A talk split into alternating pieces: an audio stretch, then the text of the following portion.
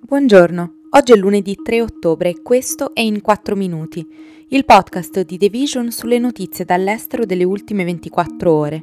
Parleremo di un'esplosione in un centro educativo in Afghanistan e dell'India che amplia il diritto all'aborto a tutte le donne, anche se non sposate. Un attacco suicida in un centro educativo di Kabul, in Afghanistan, ha ucciso almeno 19 persone, per lo più giovani studentesse, aumentando i timori di molti afghani sul fatto che il nuovo governo talebano possa proteggerli effettivamente dalla crescente violenza dei gruppi estremisti.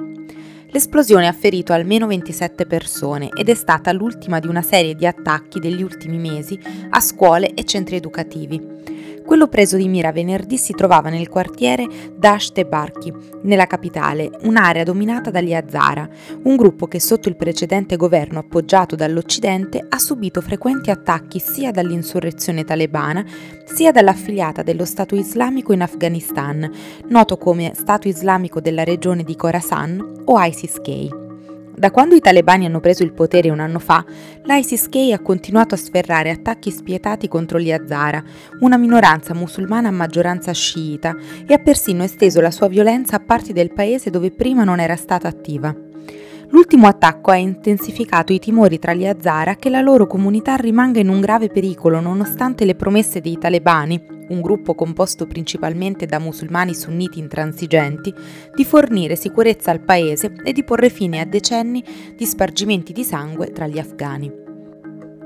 La più alta corte indiana ha ampliato il diritto all'aborto per tutte le donne del paese, stabilendo che anche quelle non sposate potranno accedere all'interruzione di gravidanza fino alla ventiquattresima settimana, correggendo il Medical Termination Pregnancy Act del 1971, che limitava l'accesso alla ventesima.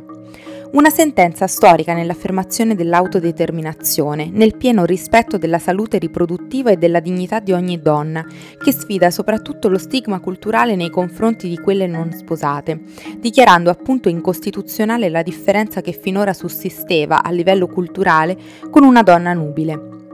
La distinzione risalirebbe infatti al 2021, quando la legge era stata modificata per estendere l'accesso dell'interruzione di gravidanza a 24 settimane in casi specifici, come per esempio stupro, incesto o malattia mentale solo alle donne sposate, divorziate o vedove, escludendo quindi quelle nubili. Il giudice Dananania Chandrachud avrebbe affermato che la distinzione artificiale tra donne sposate e non sposate è incostituzionale, in quanto, come recita la sentenza, la decisione di abortire è saldamente radicata nel loro diritto all'autonomia corporea. Se lo Stato costringe una donna a portare a termine una gravidanza indesiderata, ciò equivarrebbe a un affronto alla sua dignità. Inoltre, la sentenza introduce la definizione di stupro coniugale e di conseguenza la possibilità che gravidanze derivanti da rapporti sessuali forzati durante il matrimonio possono essere considerate frutto di uno stupro. Un importante riconoscimento non solo simbolico, che tiene conto dei cambiamenti sociali in atto, sdoganando appunto il sesso prematrimoniale e garantendo anche nuove tutele alla privacy per le minori che desiderano abortire. Infine, la sentenza denuncia la mancanza di un'educazione alla salute sessuale come principale fonte di gravidanze indesiderate e rischi per la salute delle donne, individuando nei tabù culturali legati al sesso prematrimoniale un impedimento all'accesso ai contraccettivi, ostacolo non indifferente per un paese in cui i casi di bambini e adolescenti costretti a sposarsi sono molto diffusi. Questo è tutto da The Vision, a domani.